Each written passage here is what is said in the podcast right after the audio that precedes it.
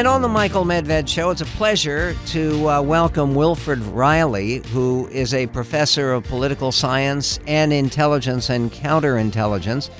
He teaches at the very well-regarded Kentucky State University in the state capital of Kentucky in Frankfort. And he describes himself, as he just did in conversation we were just having off the air, as a middle-class black guy.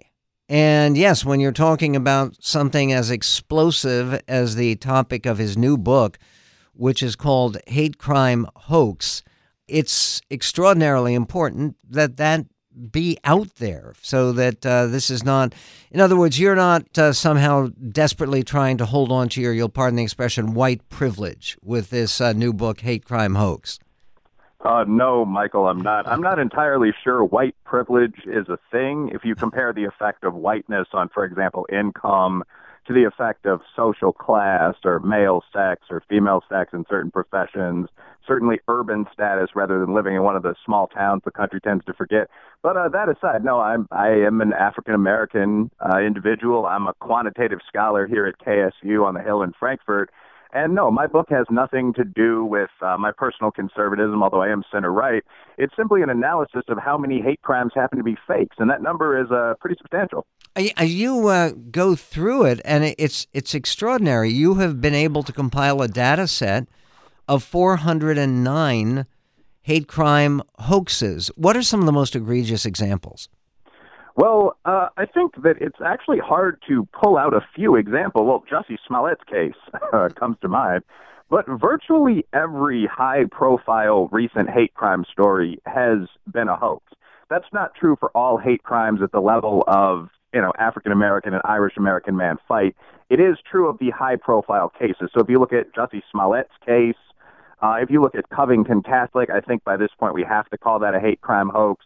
If you look at the beautiful young black girl who claimed that a couple of white men urinated on her, unbelievable story, Air Force Academy, where they had a general come out and denounce hate before it turned out that a series of what looked like racist graffiti incidents and scuffles had been falsified by minority cadets. Now, if we can hold on for a moment, we covered that extensively on this show. And, of course, I assume because that general spoke in such inspiring terms, and it was a very tough speech and a condemnation of hatred of every kind.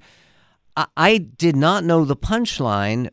The graffiti that they found and the threats that they found to minority cadets have been proven to be a hoax? Yeah, that was entirely a hoax. As I recall, either every single incident was a hoax, and I believe that was the correct conclusion, or all but one were. So General Jay Silveria got hoaxed.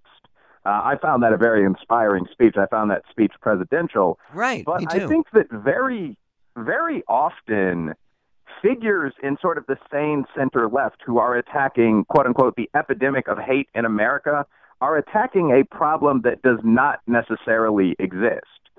When we talk about the surge of hate since the election of Mr. Trump, first of all, there are less than 7,000 reported felony hate crimes in a typical year. That's an increase from perhaps 6,200. So any surge that there has been is under 1,000 incidents in a nation of 300-plus million people annually. Further, many of those incidents seem to actually be hate crimes against Caucasian Trump supporters. Incidents against Caucasians are now roughly 30% of all hate incidents, although this is rarely discussed. And many of the incidents on both sides, whether reported by left-wingers or quote-unquote alt-right whites, seem to be fakes. So when you unpack that surge, when you take perhaps 700 cases and you look at how many of these involve, you know, members of traditional minority groups and how many of those are fake, you find very little surge at all. And that's something that's discussed in the book. Well, and it's extraordinarily important that it should be discussed in the book. So the question then becomes, and you pose the question yourself in your book, Hate Crime Hoax, which is published next week. It's up at our website at michaelmedved.com, and it really is a tremendously important and timely topic. The question is, what's the motivation for people here? Now, with the Southern Poverty Law Center, which, quote, documents all these alleged incidents. The motivation is their budget. How much do they raise and spend a year? Well, that surprised me. I mean, the Southern Poverty Law Center's endowment right now is $432 million. I pulled that up the other day preparing an editorial. Actually, They take in between $58 and $96 million per year. So, I mean, the endowment to do what? And what they do? They just publicize horrible incidents, right? Essentially, yes. I think that, to put this in economic terms, as someone who does quantitative political science, a big problem in the United States is that the demand for bigots greatly exceeds the supply. So that's not a problem, that's a blessing. It is definitely, again, when you mention I'm a middle-class black guy, we're talking together, you're, I would suppose, conservative, Caucasian. That's how America almost always is in practice. If you engage in athletics in high school, you engage in business, you work for a union. That's not to say that there aren't racists out there, but it is an amazing phenomenon that the anti-racist groups formed during the 1960s, the SPLC, literally the Black Panthers or the New Panthers have been involved in political action in recent years, Rainbow Coalition. These groups still exist, and they've increased in size.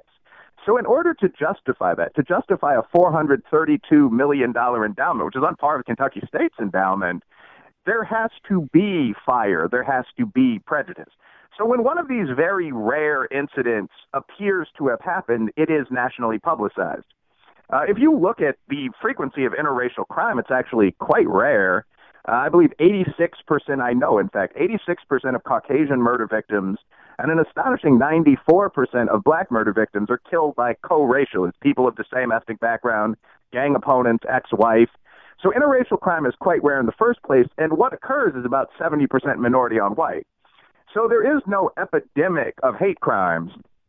There is a very small number of incidents, perhaps half of which are hoaxes, being widely publicized by the mainstream center-left media.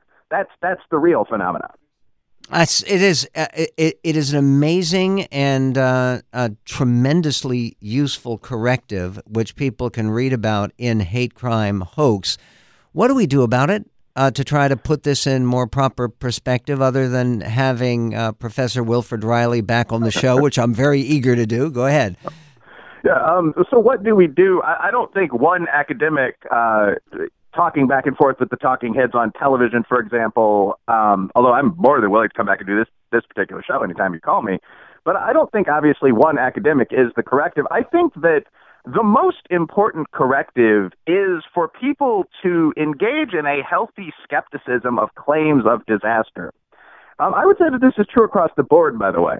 One of the important things that I tell my media students, if you're talking about political science 211 or something like that, is that they need to understand that what's reported in the media is not actually what's occurring in society in terms of what the largest problems are.